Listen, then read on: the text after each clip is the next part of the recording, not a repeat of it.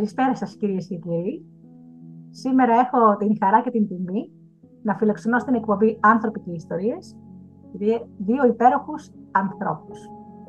Την Ωρεοπούλου Αντιγόνη και τον Γιώργο Γαμπιεράκη από την Help Ελλάς.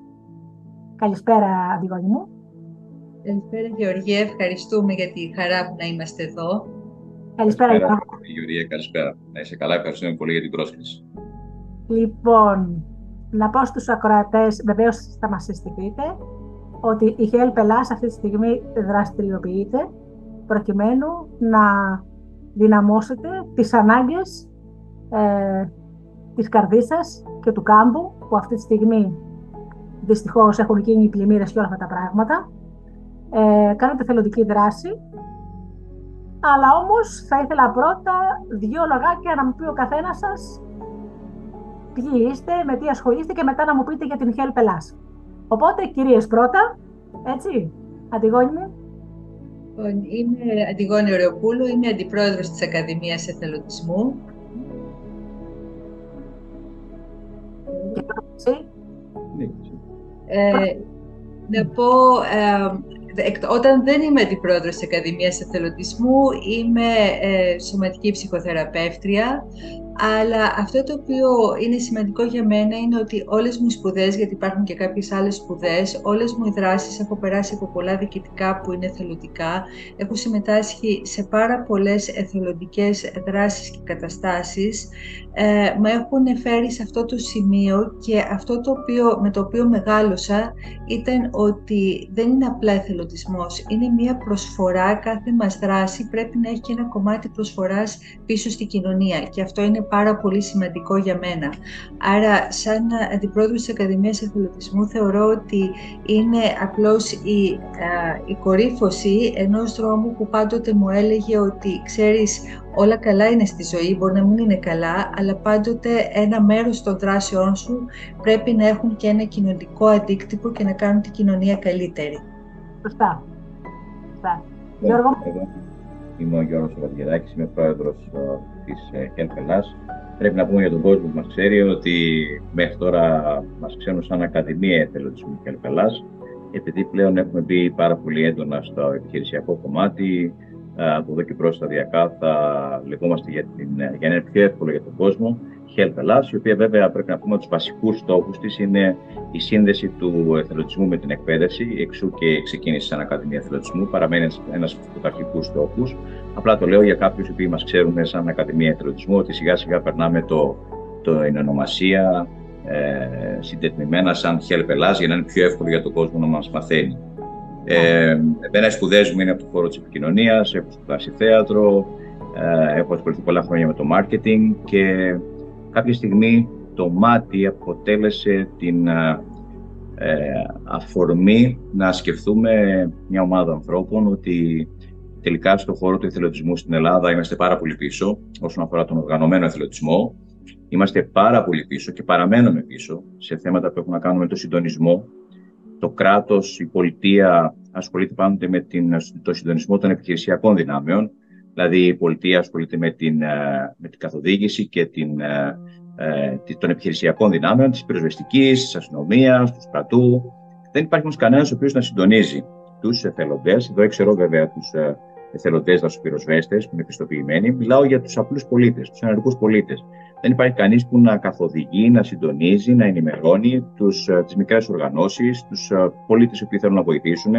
Αυτό που γίνεται τώρα αυτή τη στιγμή, να επικοινωνεί μεταξύ της τοπικής αυτοδιοίκησης και των ιδιωτικών εταιριών που θέλουν επίσης να βοηθήσουν, πού πρέπει να πάνε, ποια δρομολόγια πρέπει να ακολουθήσουν, τι πρέπει να αποφύγουν, ποια βοήθεια πρέπει να δώσουν, από πού θα δοθεί η βοήθεια, με ποιο τρόπο θα δοθεί η βοήθεια. Αυτό όλο είναι μέχρι τώρα κάτι το οποίο στη χώρα μας δεν έχει, υπάρχει κενό και παρά το γεγονός ότι έχουμε κάνει πάρα πολλές προτάσεις στην πολιτεία, εμείς αποφασίσαμε να προχωρήσουμε μόνοι μας, μια και πιστεύω ότι κάποια στιγμή η κοινωνία των πολιτών στην Ελλάδα πρέπει να οργανωθεί, έχει τη δυνατότητα να αυτοοργανώνεται.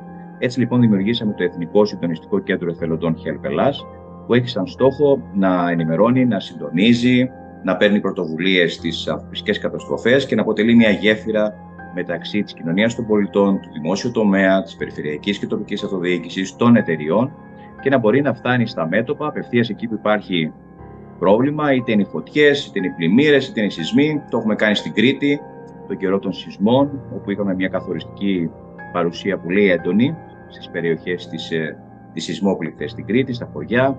Ε, είχαμε μια πολύ έντονη παρουσία και επίσης τη βοήθεια την ανθρωπιστική που εστάλει στη γειτονική χώρα, στην Τουρκία και στη Συρία. Ε, πάρα πολύ έντονη παρουσία στην Πάρνηθα το καλοκαίρι. Ε, θα το πούμε λίγο στη συνέχεια, ήταν μια εντυπωσιακή αντίδραση των Αθηναίων ε, μέσα στο καλοκαίρι που δεν υπήρχαν άλλοι φορείς ενεργοποιημένοι. Και βέβαια επίσης ε, μια πολύ συγκλονιστική επίσης ανταπόκριση του κόσμου στη βοήθεια που στείλαμε στον Εύρο. Δυστυχώς, όπως βλέπετε, οι φυσικές καταστροφές ακολουθούν μία πίσω από την άλλη.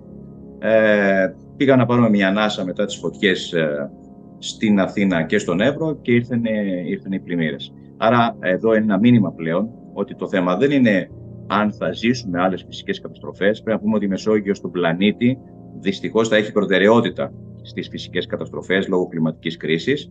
Και γι' αυτό θα πρέπει να είμαστε πλέον, ε, μπαίνουμε σε μια άλλη εποχή που πρέπει οι πολίτες να είναι ενημερωμένοι, να είναι ευαισθητοποιημένοι, να είναι εκπαιδευμένοι, να γνωρίζουν θέματα που αφορούν την, προστασία, την αυτοπροστασία τους και βέβαια να δούμε πώς μπορεί να, να ασχοληθούμε στη χώρα μας οργανωμένα με την πρόληψη. Είμαστε μια χώρα η οποία δεν ασχολείται με την πρόληψη, ασχολείται κυρίως με τη διαχείριση του προβλήματος μετά. Λέω αντί να είμαστε μια χώρα του πριν, είμαστε μια χώρα του μετά. Αυτό λοιπόν πρέπει να εκλείψει. Και ο εθελοντισμός και η κοινωνία των πολιτών μπορεί να σπρώξει προς αυτή την κατεύθυνση και νομίζω θα δώσω για τον λόγο στην Αντιγόνη, η οποία είναι και υπεύθυνη εκπαίδευση της Ακαδημίας Εθελοντισμού, διότι ένα από τα μεγαλύτερα θέματα που υπάρχουν στη χώρα είναι ακριβώς η έλλειψη εκπαίδευσης, η έλλειψη ενημέρωσης, η έλλειψη ευαισθητοποίησης. Και εκεί θέλουμε, σαν Ακαδημία Εθελοντισμού, να δώσουμε ένα μεγάλο βάρος. Τα έλεγα λοιπόν τώρα, για να μην μονοπολώ τη συζήτηση, να δώσω τη σκητάλη στην Αντιγόνη να μας μιλήσει για την ανάγκη της εκπαίδευσης, αν, αν συμφωνείς, Γεωργία. Κοίταξε, ε, λέτε για την εκπαίδευση, αλλά ρω αυτή τη στιγμή ότι οι ακροατές και θεατές του βίντεο πρέπει να μάθουν τι θα πει ότι εκπαιδεύεται για εθελοντισμό. Δηλαδή, να αρχίσουμε από το μηδέν. Εκπαιδεύεται λοιπόν κόσμο να είναι εθελοντές. Λοιπόν, σε αυτό, ας ξεκινήσουμε από κάτι πολύ βασικό, Γεωργία. Αν ρωτήσουμε 10 άτομα, πες μου τι σημαίνει εθελοντισμός θα πάρουμε 10 διαφορετικές απαντήσεις που θα είναι σε όλο το φάσμα από το αφήνω μια σακούλα πράγματα μέχρι είμαι κάθε Τετάρτη 5 με 8 σε μια βάρδια όπου κάπου είμαι σε μια γραμμή ε, υποστήριξης, βοήθειας ή σε κάποιο χώρο. Άρα λοιπόν ο περισσότερος κόσμος έχει μια συγκεκριμένη εικόνα για το τι είναι εθελοντισμός. Επίσης για τους περισσότερους ανθρώπους εθελοντισμός είναι για τα ζωάκια, εθελοντισμός μπορεί να είναι για την τρίτη ηλικία, εθελοντισμός είναι οι δομές οι οποίες υπάρχουν και σαφέστατα είναι εθελοντισμός, αλλά υπάρχουν άλλοι 20 τομείς στις οποίους είναι κάθε στιγμή της καθημερινότητάς μας είναι ε, εθελοντισμός. Υπάρχουν άπειρες δράσεις που μπορούν να ονομαστούν εθελοντισμός. Όμως αυτό το οποίο μας λείπει γιατί σαν χώρα είμαστε πάρα πολύ πίσω στη συλλογικότητα. Αυτό που μας λείπει λοιπόν είναι η έννοια του οργανωμένου εθελοντισμού η έννοια ότι ο θελοντισμός, αυτό που είπα πριν, ότι χρειάζεται σαν ενεργοί πολίτες να έχουμε και μια συμμετοχή στη κοινωνία, να αναλάβουμε την ατομική κοινωνική μας ευθύνη και υπευθυνότητα, ότι δεν μπορούν να γίνουν όλα από μόνα τους, δεν μπορούν να γίνουν όλα από το κράτος, δεν μπορούν να γίνουν όλα και εμείς να καθόμαστε να είμαστε θεατές. Άρα λοιπόν ένα μεγάλο μέρος της εκπαίδευσής μας έρχεται και να κουμπώσει σε αυτή την έλλειψη γνώσης. Γιατί δεν είναι ότι δεν υπάρχει καρδιά για αυτό, καρδιά υπάρχει πάντοτε, ειδικά σε εμάς τους Έλληνες. Δεν υπάρχει όμως η γνώση και ο συντονισμός πώς να ενώσουμε την καρδιά με την οργάνωση και τον εγκέφαλο πολλές φορές. Και γι' αυτό και η εκπαίδευση στον εθελοντισμό, στην Ακαδημία Εθελοντισμού, ακριβώς πίσω μας είναι και η πιστοποίηση που έχουμε πάρει, ε, ώστε να έχουμε τη δυνατότητα να σχεδιάζουμε και να υλοποιούμε προγράμματα εκπαίδευσης σε διάφορα επίπεδα, είναι ο στόχος, η περιοχή που εκπαιδεύουμε είναι γενικά ο εθελοντισμός. Τι είναι ο εθελοντής, ποιο είναι το πλαίσιο που μπορεί να ασκήσει κάποιος τον εθελοντισμό, έτσι ώστε να ασκηθεί για παράδειγμα με ασφάλεια. Λέω μερικούς τίτλους. Τι σημαίνει να είμαι εθελοντής, τι χρειάζεται να προσέξω εγώ στον εαυτό μου για να είμαι εθελοντής, τι χρειάζεται να προσέξω με τους άλλους; Ένα άλλο επίπεδο είναι ποιες είναι οι δεξιότητες τις οποίες εμπεριέχει ο εθελοντισμός.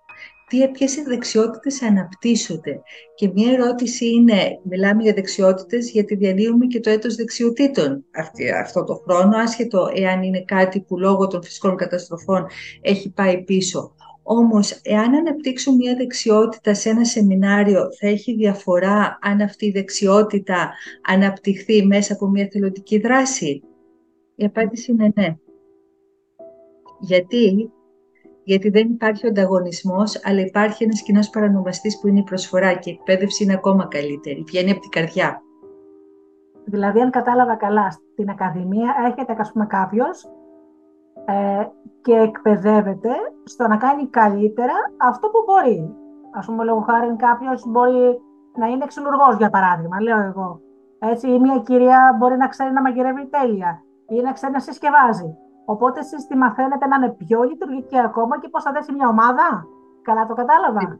Ακριβώς αυτό. Τι σημαίνει και πώς μπορεί το είπες πάρα πολύ σωστά Γεωργία, πώς μπορεί αυτή η προσφορά που θέλει κάποιος να δώσει να είναι πολύ πιο συστηματική, πολύ πιο οργανωμένη και ταυτόχρονα η εκπαίδευση δεν είναι μόνο για τα άτομα, είναι και για εταιρείες, είναι και για δήμους, έτσι ώστε να μπορούν όλοι να ενωθούν και στη πρόληψη και στη κρίση για να υπάρχει ένα πολλαπλασιαστικό αποτέλεσμα πολύ πιο στιβαρό, πολύ πιο μακροπρόθεσμο και πολύ πιο σταθερό.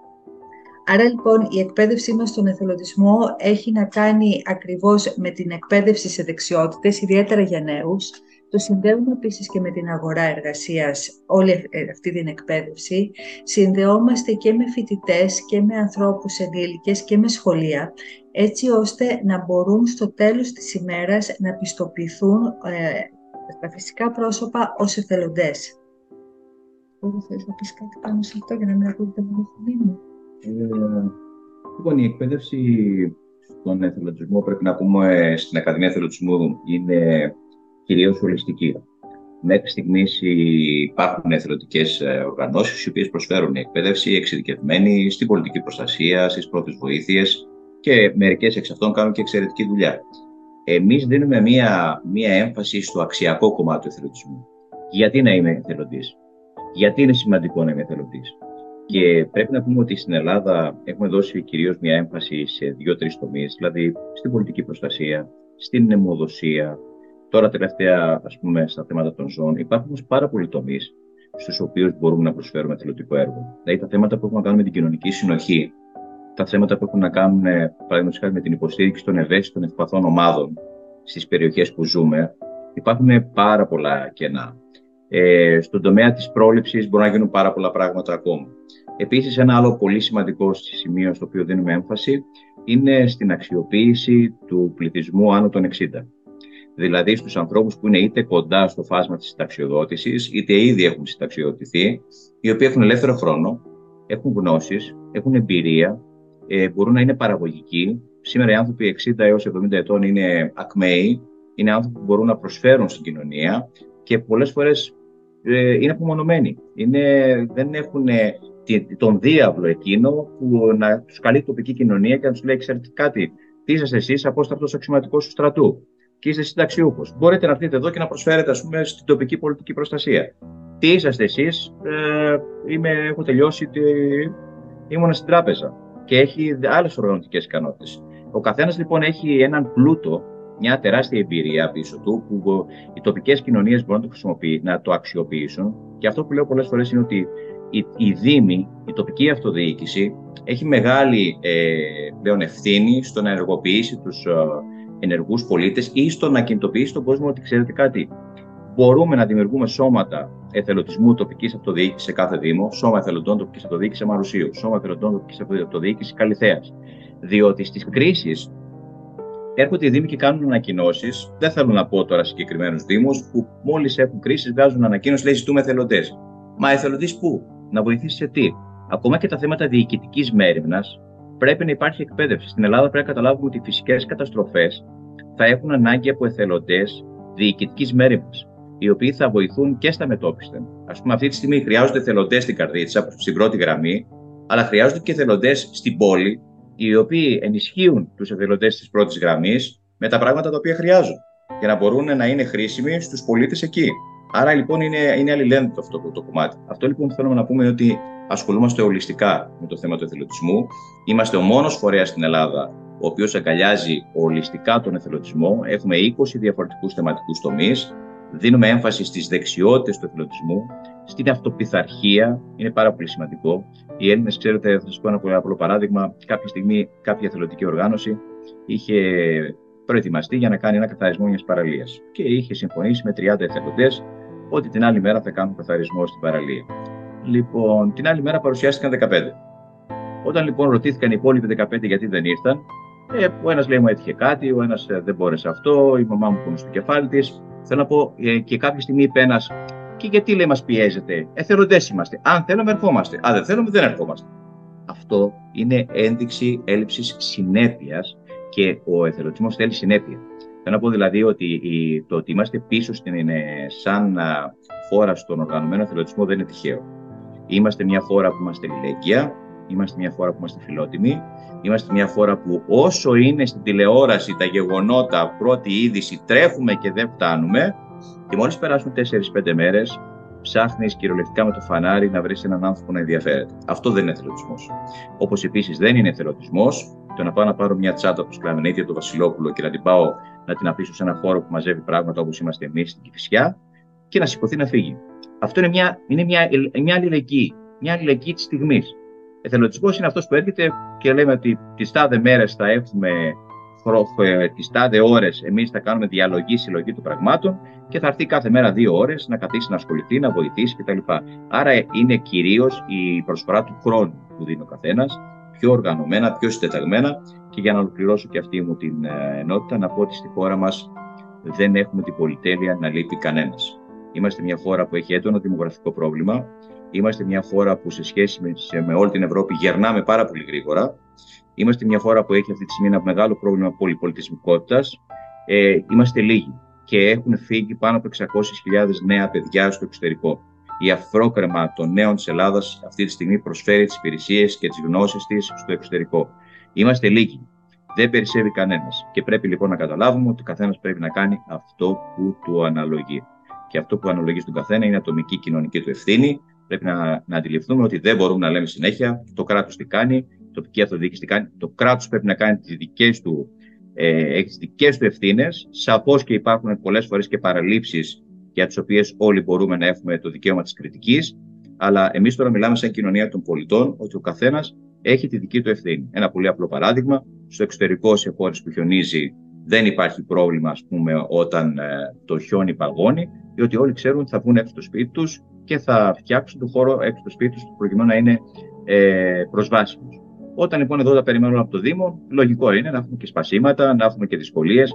Λέω ένα απλό παράδειγμα. Ο καθένας λοιπόν πρέπει να καταλαβαίνει ότι έχει και του αναλογεί και ένα κομμάτι προσωπικής ευθύνης. Και αυτό πρέπει να το καλλιεργήσουμε στον κόσμο, ε, προκειμένου να αντιληφθούμε ότι η έννοια της, όχι της ατομικής ευθύνης, της ατομικής κοινωνικής ευθύνης, λέει ευθύνη μου έναντι του κοινωνικού συνόλου.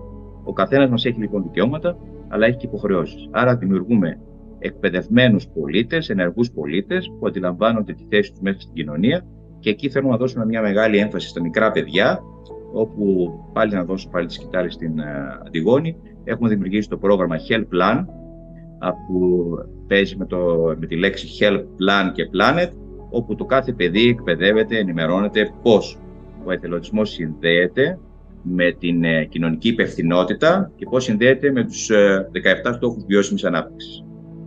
Λοιπόν, έχω δύο ερωτήσεις. Λοιπόν, αναφέρατε και οι δύο πολύ συχνά τη λέξη πρόληψη. Θα ήθελα παρακαλώ πολύ να μου την, να την εξηγήσετε στο κοινό. Δηλαδή, πρόληψη στον εθελοντισμό, που σημαίνει ότι οργανώνεται ομάδες που κάνουν κάτι συγκεκριμένο πριν γίνει κάποια καταστροφή. Το έχω αντιληφθεί σωστά;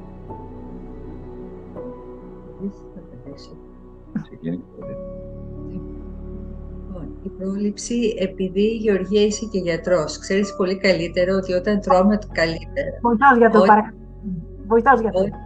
Φροντίζουμε το σώμα μας. Όταν προσέχουμε, η υγεία μας ε, φτάνει και σπάει πολύ πιο σπάνια. Όταν δεν παίρνουμε τα μέτρα μας, τότε τρέχουμε για να θεραπεύσουμε. Το ίδιο ισχύει και για τον εθελοντισμό.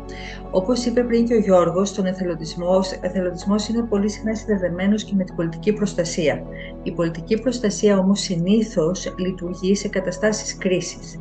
Πώς όμως προετοιμαζόμαστε από πιο πριν; Πώς ξέρουμε αυτό που είπε και πριν ο Γιώργος, το να, υπάρχει μια οργανω... Ε, να υπάρχουν εθελοντές οργανωτικά, να υπάρχουν εθελοντές διοικητικά, να μπορούν να εκπαιδευτούν πότε θα πάνε; Εγώ λέω κάτι πάρα πολύ απλό. Τι θα κάνει ο καθένας; Το είδαμε στο μάτι, το βλέπουμε και τώρα. Τρέχουν οι άνθρωποι να βοηθήσουν, τρέχουν οι άνθρωποι να βοηθήσουν, αλλά δεν ξέρουν τι να κάνει ο καθένας. Δεν υπάρχει μία οργάνωση από πριν, όπου ο καθένας θα ξέρει ότι αν συμβεί κάτι θα μπορώ να κάνω αυτό το πράγμα. Επίσης, να, υπάρχει, να υπάρχουν δράσεις στις οποίες προλαμβάνουμε και τις καταστροφές. Δουλεύουν οι εθελοντές για να προλάβουν τις καταστροφές και όχι τρέχουν μετά απλώς για να θεραπεύσουν.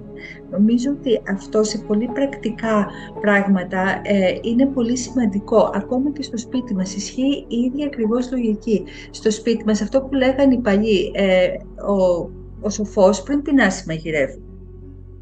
Μπορείς να μας δώσεις ένα παράδειγμα, ας πούμε, μιας προληπτικής εθελοντικής δράσης; Παράδειγμα, για να το καταλάβει και ο κόσμος. Να πω ότι η πρόληψη δεν είναι μόνο μόνο μια συγκεκριμένη δράση. Είναι μια συγκεκριμένη κουλτούρα συνολικά που πρέπει να, διέ, που πρέπει να διέπει ε, και, του, και τους εθελοντές αλλά και τις εθελοντικές οργανώσεις. Να πούμε ένα παράδειγμα πρόληψης, το οποίο νομίζω ότι είναι ένα πρότυπο παράδειγμα, η λειτουργία του ΣΠΑΙ. Ο ΣΠΑΙ είναι ένας σύνδεσμος προστασίας του ημιτού που αποτελείται από 11 δήμους. Ε, νομίζω ότι έχουν προσταθεί και άλλοι δύο.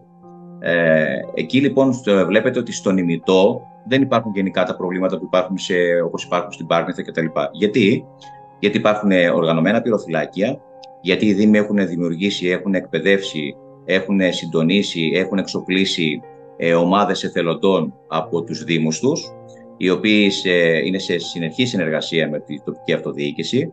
Ε, έχουν κάνει βάρδιες επάνω στον ημιτό, που πυροφυλάκια τα οποία παρακολουθούν ε, και πλέον έχουν και τεχνολογικό εξοπλισμό που μπορούν πολύ γρήγορα και έγκαιρα να εντοπίσουν πού μπορεί να υπάρχει φωτιά και κινούνται με μεγάλη ταχύτητα.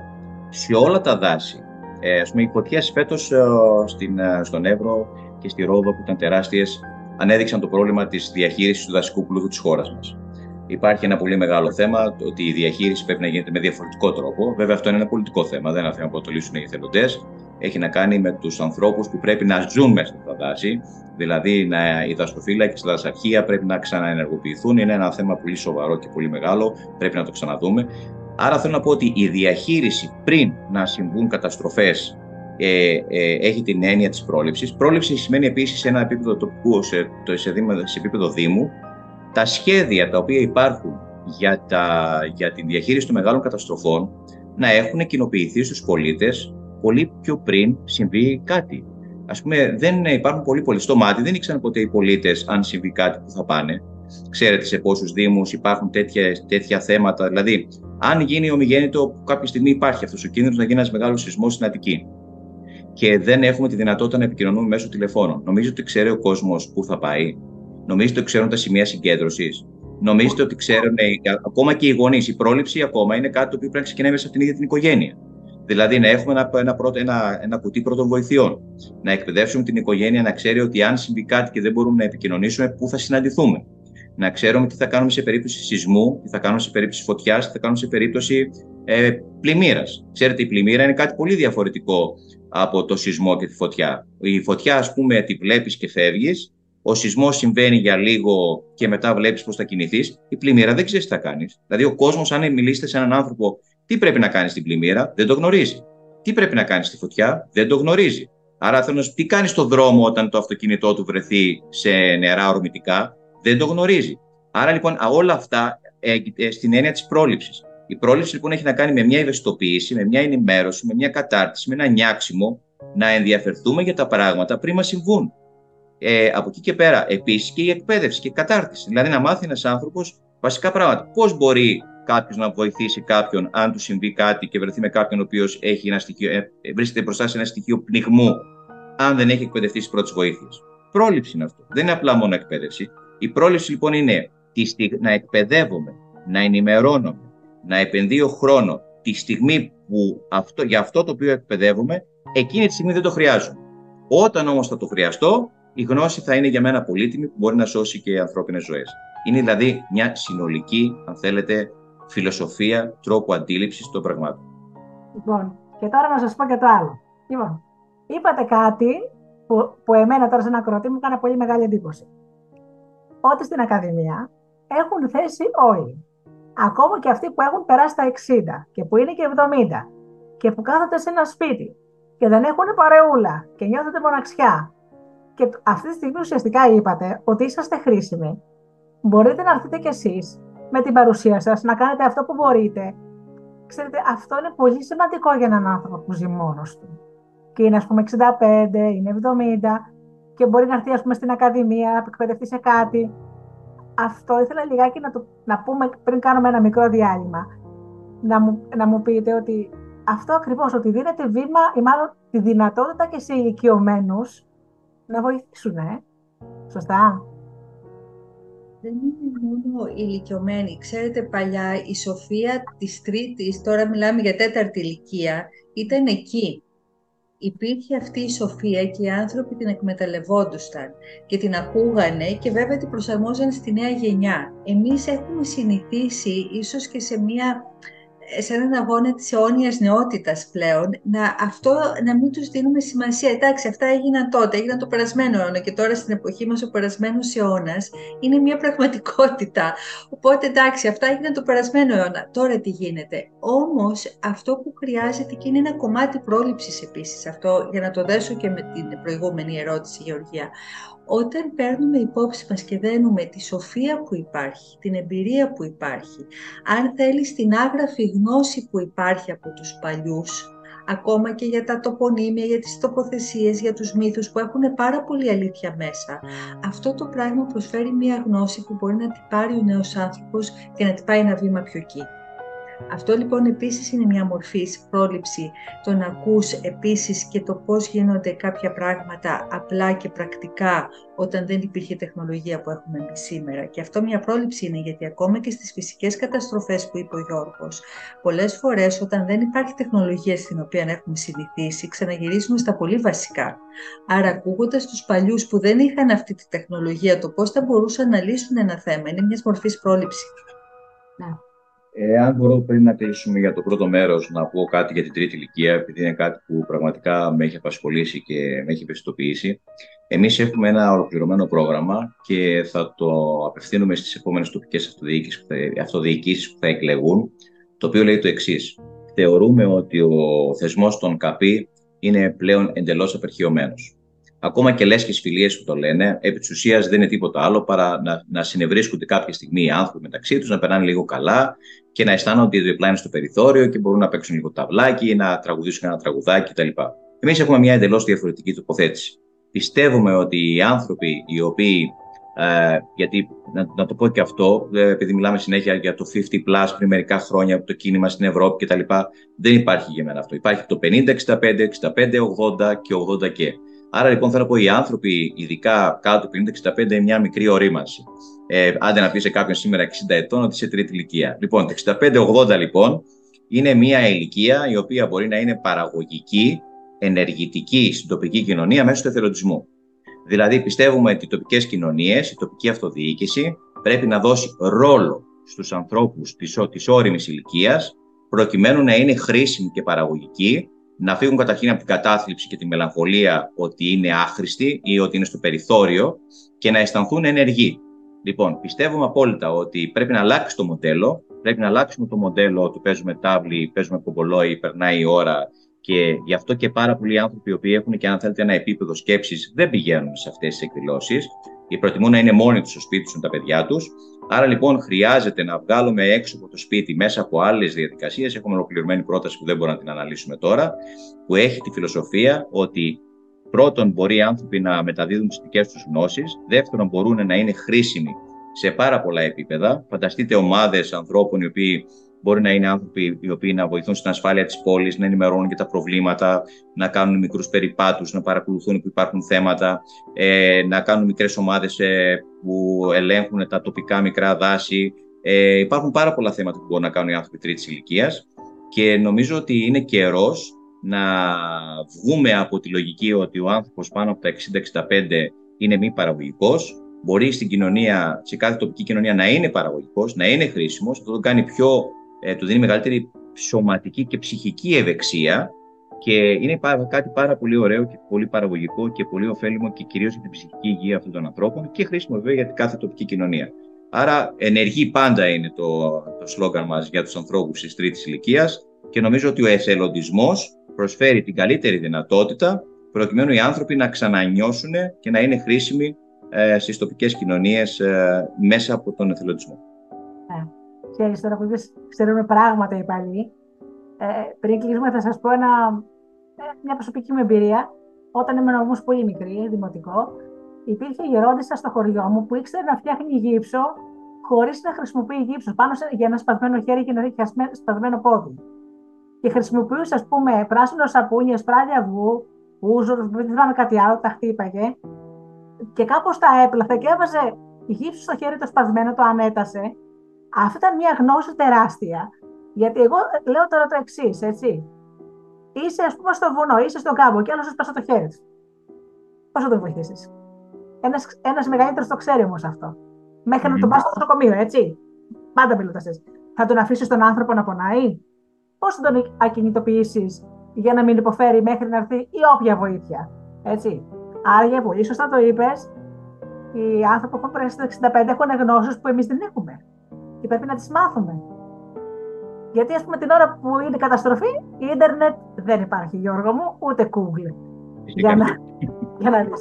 Λοιπόν, ε, να κάνουμε ένα μικρό διάλειμμα για τους ακροατές μας και επανερχόμαστε.